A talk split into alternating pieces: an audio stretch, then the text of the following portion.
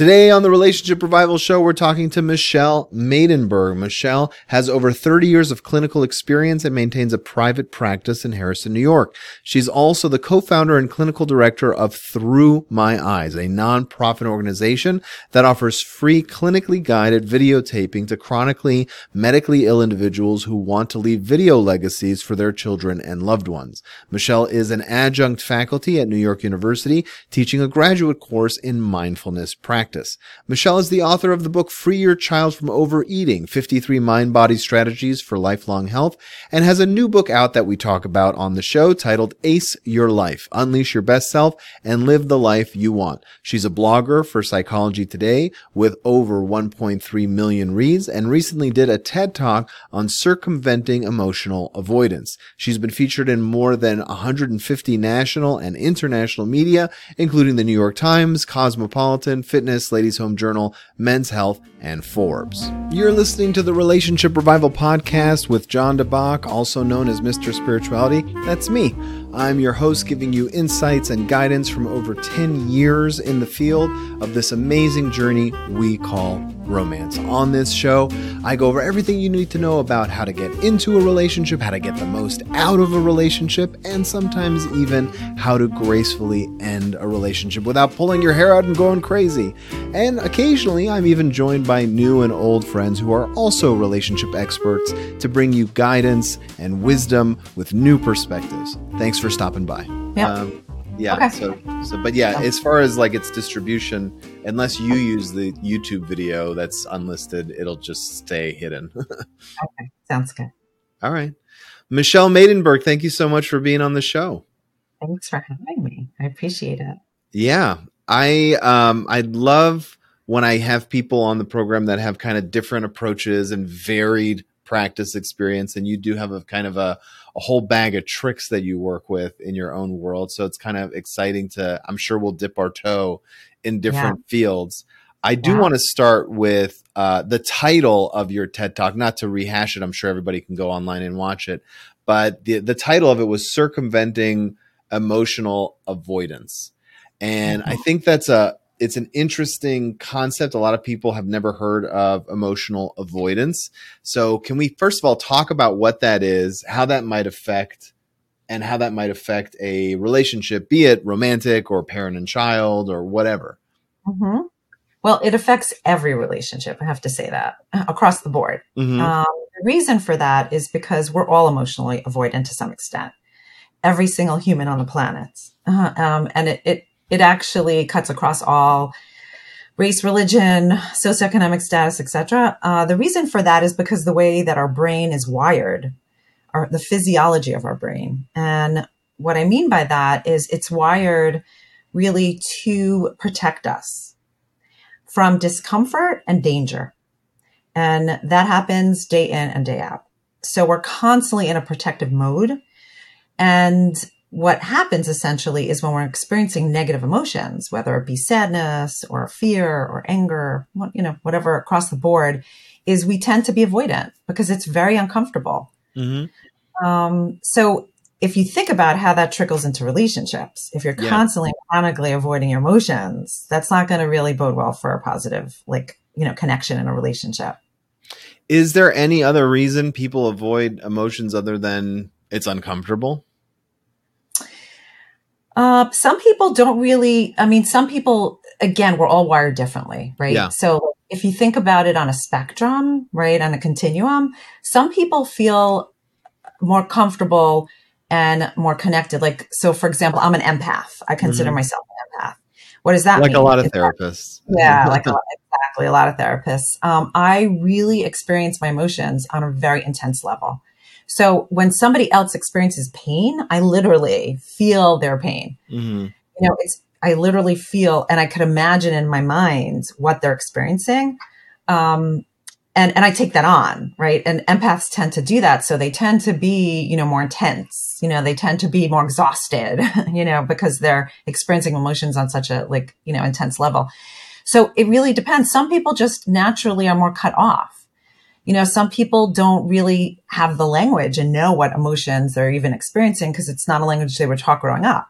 Right. right? So sometimes in your household, if you're feeling upset or disappointed, right, a parent would say, um, you know, stop feeling that way or, you know, think happy thoughts, you know, even right. yesterday. I, I, mean, I'll give you such a great example. I got together with a friend yesterday mm-hmm. and one thing that I, I get like a very visceral, like response to is when people say, don't worry, be happy, you know, put on your smiley face, you know, and I actually expressed to this friend in the past, like when I'm upset, just, it really helps to just listen, you know, not yeah. make everything, you know, rainbows and cherries. So yesterday I said to her before we went out for lunch, I said, I'm not in the best headspace. You know, there's a lot going on for me. You know, I wanted to just let her know. Um, and the response I got back instinctly was, put on a happy face, you know, everything's going to be okay. And I was like, ugh, you didn't just say that. Yeah. Yeah. you know, she, she has a really hard time tolerating, you know, intensity of emotion. It's yeah. just, eh, that's just the way she I had a similar incident with my eight year old daughter uh-huh. last night or the night before where you know, we have four kids and bedtime's really it's chaotic and she something happened that I couldn't solve because it happened at school and she was really upset about it.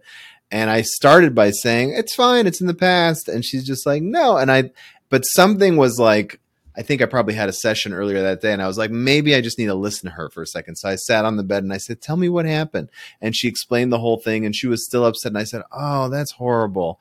And then she followed me around the house for the next 20 minutes because she wanted more of that validation, more of that, you know, like, yes, it is bad. And she didn't, she didn't expect me to solve it. She didn't expect me, you know, but she just wanted someone to sit in that sadness with her, which I think is, I think a lot of men typically, you know, men tend to be problem solvers. So, 100%. so it's, so it's like, you know, I, one of the first lessons I always teach people is when your wife is complaining, ask, is this something you want solved or you just want to talk about it for a bit?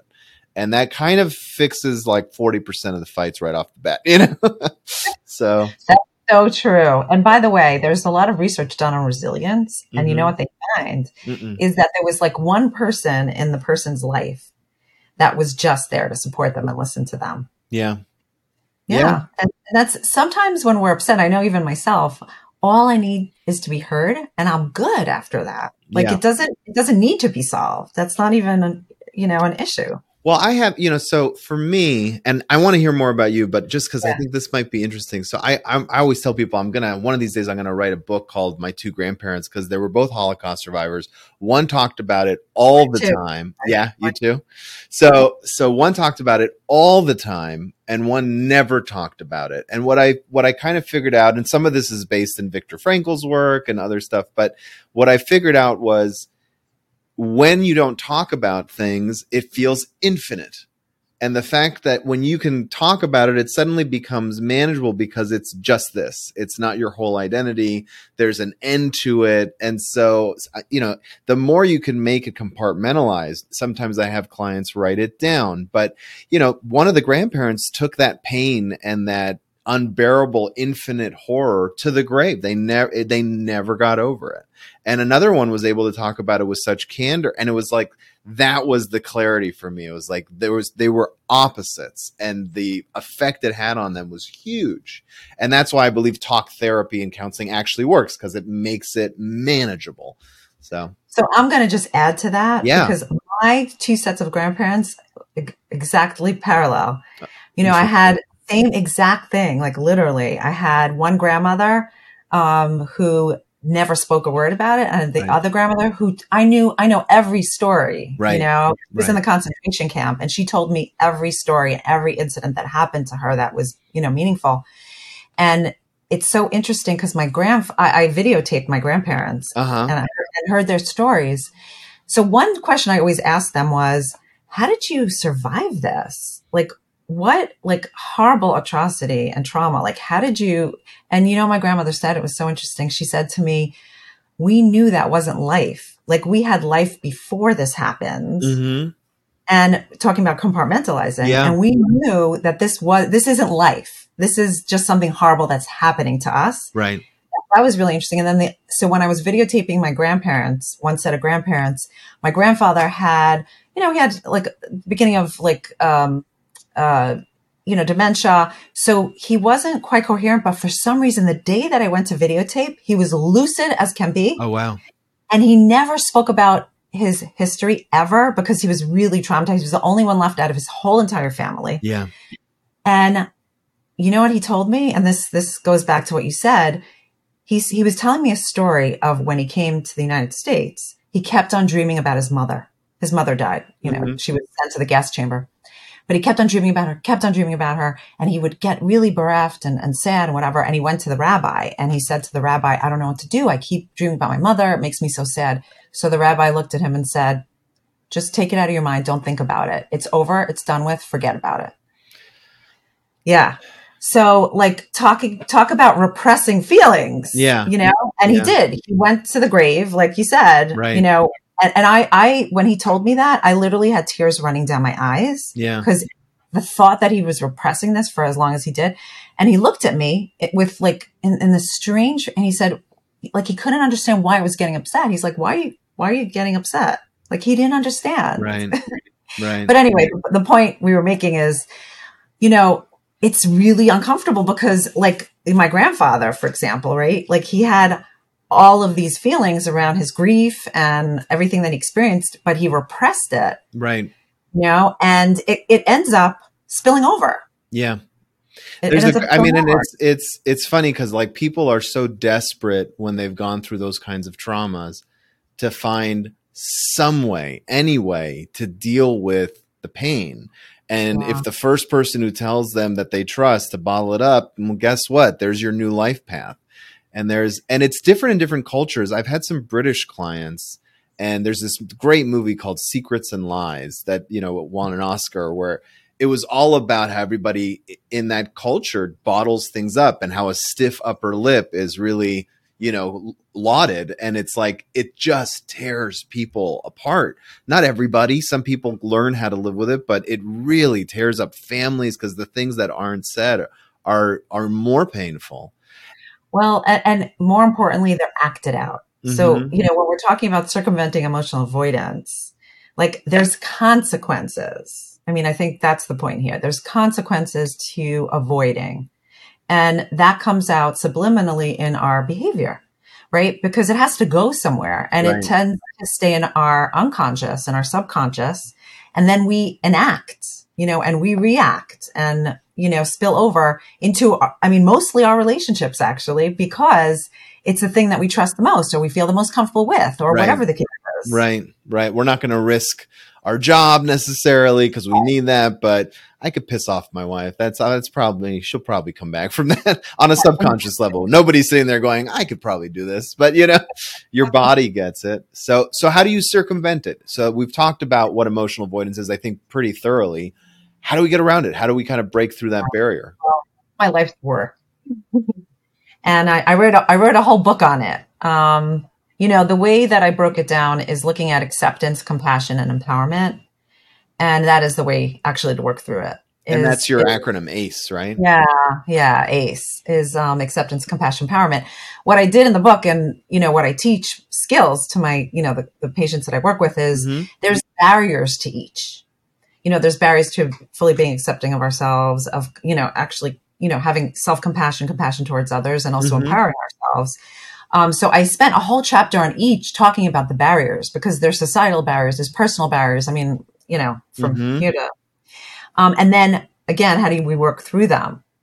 Um, you know, when we say acceptance, people get a little bit, um, unclear on what that is. Yeah. You know, because I fully accept myself. Does that mean that I'm going to leave a life of mediocrity? Right? And that's that's the fear that and conclusion that people come to and that's not what we're actually saying. We're talking about just noticing. Accepting means noticing.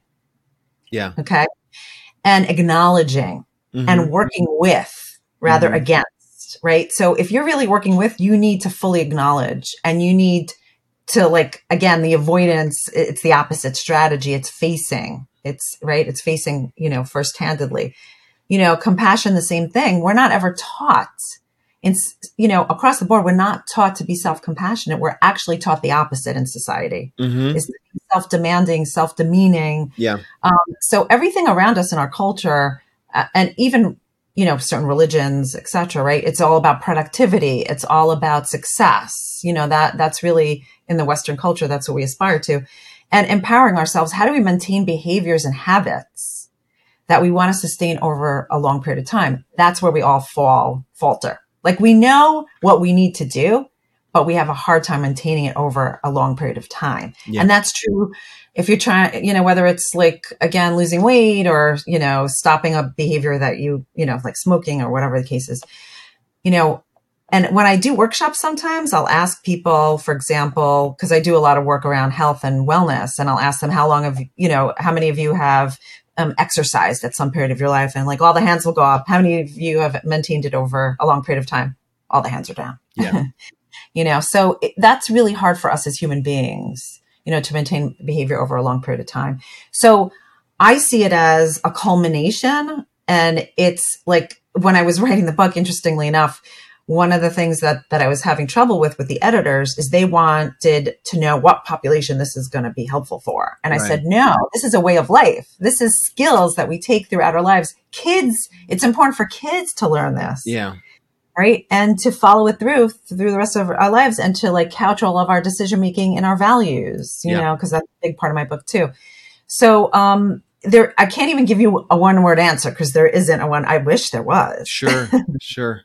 But we have to be aware when we're avoiding and we have to be willing to be in the discomfort and we have to be willing to challenge ourselves, especially when we're feeling uncomfortable. Yeah. It's so interesting. So I I rely very heavily on Gottman when I'm practicing with couples, and one thing that always comes up is that there are two types of problems in a relationship: the ones you can solve and the ones you can't. And sixty, according to his research in his you know Love Lab study, sixty nine percent of problems in a couple are not solvable. And so, what's the first step to, or what's the approach on how to handle that? Acceptance. That's the answer. And he walks mm-hmm. through what soothing is which kind of lets you you know understand that it's okay and sitting in that discomfort and self-soothing versus partner soothing. And it's true. I mean it's and it's so funny because i had a new client in the first session and i said well that that problem will probably never go away. And she wanted to cry and i said no no no this is empowering. And it's hard for people to understand how it's empowering. The analogy i use is if you want to be a pro basketball player and you're five foot two you have to accept that either it's not going to happen, right? Or you're going to have to be better than everybody else in the league. And if you're willing to approach that challenge, then that's okay. But once you, most people say, okay, well, then I'm just not going to do it. It's like, okay, now you have the rest of your life to explore. That's empowering. And you don't waste the time trying out for 17 years, you know, like Rudy or something in the movie. You know, like that's, you actually get to live your life now. Well, and also you could look at other strengths, mm-hmm. Mm-hmm. you know, that are a little bit more feasible. That's me too, right? But yes, then you'll chronically be disappointed. Yeah, for sure. You're just setting yourself up for misery after misery. I mean, some people, it seems like when you meet them, they their hobby is worrying, right? Or their hobby is like figuring out another way to be miserable. And it's like, get out of the pattern, you know? so interesting. Well, so so your book is connected to your TED Talk. You mentioned you videotaped your grandparents. That's I think very clearly cl- connected to your nonprofit Thru My Eyes. So tell me a little bit about what the goal is, how that started, and, and where it is today. It's my like labor of love. It's it's Thru My Eyes, which is T H R U, because people always kind of get that one. But um, so it offers free clinically guided videotaping for chronically medically ill individuals who want to leave a video legacy for their children and loved ones. Mm-hmm. So the way that it started, because people always ask me, like, what got you interested in that? And I, yeah. I had a 56 year old friend who had her second bout of breast cancer, and she had a nine year old child. Um, and she was consulting with me because of my profession. She was consulting. Uh, she wanted to do a videotape, and she was consulting on what to talk about at, in the videotape. What ended up happening was she was going to a New York hospital, and uh, you know I did some research and found out that a if you wanted to get it done, you had to ask somebody at the hospital. They would only do it in the hospital, and then also you would basically be speaking directly into the camera on your own. Um, and because of, and you had to pay an exorbitant amount of money. So because of all those reasons, I just felt like it was completely egregious. I felt like, you know, somebody who's incurring you know, illness should not have to incur another expense, number one. And number two, it should be done in, in an environment and a setting that they feel comfortable, obviously. Mm-hmm. And then I felt like they should be guided by, by uh, like a licensed mental health professional who could be supportive and caring, you know, through the process and that they could actually have questions that are developmentally appropriate to, you know, whatever each ch- children or child that they're, that they have. So I developed this nonprofit and I came up with over 200 questions and I customized the questions to each person based on what they want to talk about. Not everybody wants to talk about every topic, which is totally understandable. Um, and right now I'm going through a restructuring because originally we were going to people's homes and it was more local. So my dream, uh, my lifelong dream is to actually make it accessible and available to everyone around the country. And basically we would um, charge a very, very minimal cost, which would offset the ability to be able to charge it for free to people who don't have means to pay for the video. Um, so it's kind of it's a beautiful like message because you're basically giving back to others, which is also really wonderful. Um, and I have to tell you, I've done over 300 videotapes. It has been so incredibly meaningful, you know, for myself, for the families that I work with, for the individuals. Um, and, you know, therapeutic. I really have to say it's been so therapeutic. And people always say to me, like, oh my goodness, thank you. You know, they're so thankful because, you know, they share aspects of their lives that are so personal and private. Um, and so meaningful to them that it's a therapeutic process that they go through. You know, it's like a life review with me and mm-hmm. I feel mm-hmm. so honored and privileged that they, you know, they get the opportunity to share it with me. So how, all how around, long are these videos typically when you uh-huh. when you make them? Yeah, usually it's I would say on the average from an hour and fifteen minutes to two hours. You know, yeah. it, it, really it, it totally depends on how verbal the person is. You know, um, you know how much they want to share of you know about their lives. The, the beautiful thing is I've been doing remotely, of course, since COVID. Yeah, um, and I have like videotape people in like rural, rural parts of the country. I, I just recently videotaped a woman who had seven children, was like in a remote part of the country, like where they hardly have Wi-Fi, you know, and she would never have access to this ever. And of course, I didn't charge her; she couldn't afford to to pay for it. So I really want to make this accessible to everybody. You know, of course, funding's an issue. So I have a platform, but I really need to get people on board um, you know, so that I could actually offer this. So right now I'm really trying to find anybody who like is interested in this mission, who wants to partner, you know, anybody who in any way. Uh, uh it's, I have like no ego in this at all. I really, yeah. really like wanna just be able to help people, you know, from my heart. So I am open. I really am. I mean, I guess the biggest costs are the time of the of the professional to to actually conduct it? No, what's no, it isn't. It isn't because actually all the people that I had doing the videotaping did it on a voluntary basis. So what's the big like overhead yeah. cost, like the the coordination? It's, it's just the no, it's uh, marketing mm-hmm. because got to get the message out for everybody mm-hmm. to know about it. That's that's the a big big cost is marketing. The second is the platform because it's it's electronic platform. Again, I've I've already had somebody and I've paid with my own personal money. I already had somebody construct it, but in order to get it like working and out there, you know, we need. I mean, I know how much money we need, and you know, in the scheme of things, it's not very much considering it's a nonprofit. You yeah. know, um, but you know, we do need the funding. Yeah, That's for sure unbelievable work you're doing. I'm super yeah. uh, pumped. I mean, I you know, as a grandchild of Holocaust survivors, I wish I I recorded their legacy. And my parents are getting up there. They're hopefully another 20 years or so, you know. But uh, but yeah, I you know I, I it's it's got my wheels turning for sure. Um, I know you have your own website. I'm going to post all of your stuff in the show notes, but michellemaidenberg.com is your main platform. Where can people find your book and more about your nonprofit and everything? So, Ace Your Life, Unleash Your Best Self and Live the Life You Want is on all major bookstores. Um, the just to let you know, the uh, hardcover book comes with a free ebook, uh, which is you know, a little good perk there. Mm-hmm. Um, I have a blog that I write with Psychology Today, so you could look me up. Um, it's under psych. I have over 65 articles that I've written. Um, I also have a YouTube channel and I post weekly guided meditations. So you could actually, you know, if you subscribe, you could get weekly meditations. Fantastic. Um, yeah. So I, I, really, I try my best to put myself out there and I, I really write on a variety of different topics. It's not just, I write on mindfulness because I teach a mindfulness based course at NYU mm-hmm. in the mm-hmm. graduate program. So I do a lot of mindfulness work, but, um, it's on so many different topics. I do a lot of advocacy work. I just wrote an article on, you know, uh, youth suicidality and fentanyl poisoning. Yeah you know, because I've just seen so many kids in my practice and people who are affected by it. So like I just felt like I really wanted to get the word out there because I, you know, I've been confronting, unfortunately, so many people that don't know about it, which yeah. just boggles my mind. Yeah, I see um, billboards once in a while, but it's not exactly part of the part of the conversation yet. If I tell you, like, I see some young adults and, and teens, they don't. They're like, "Oh yeah, we know about it." I'm like, "What do you know about it?" They don't know about it. It's mm-hmm. it's like it's mind blowing. So, um, and they, and also in all of my writing, I really try to back things up with research. Yeah. You know, so my articles really have a lot of research that back it up also. Um, and then I do a lot of like self help. You know, I have a lot of articles on self help and then a lot of, you know, precepts for my book. But um, I have my hands in a lot of different hats. Yeah, sounds like it.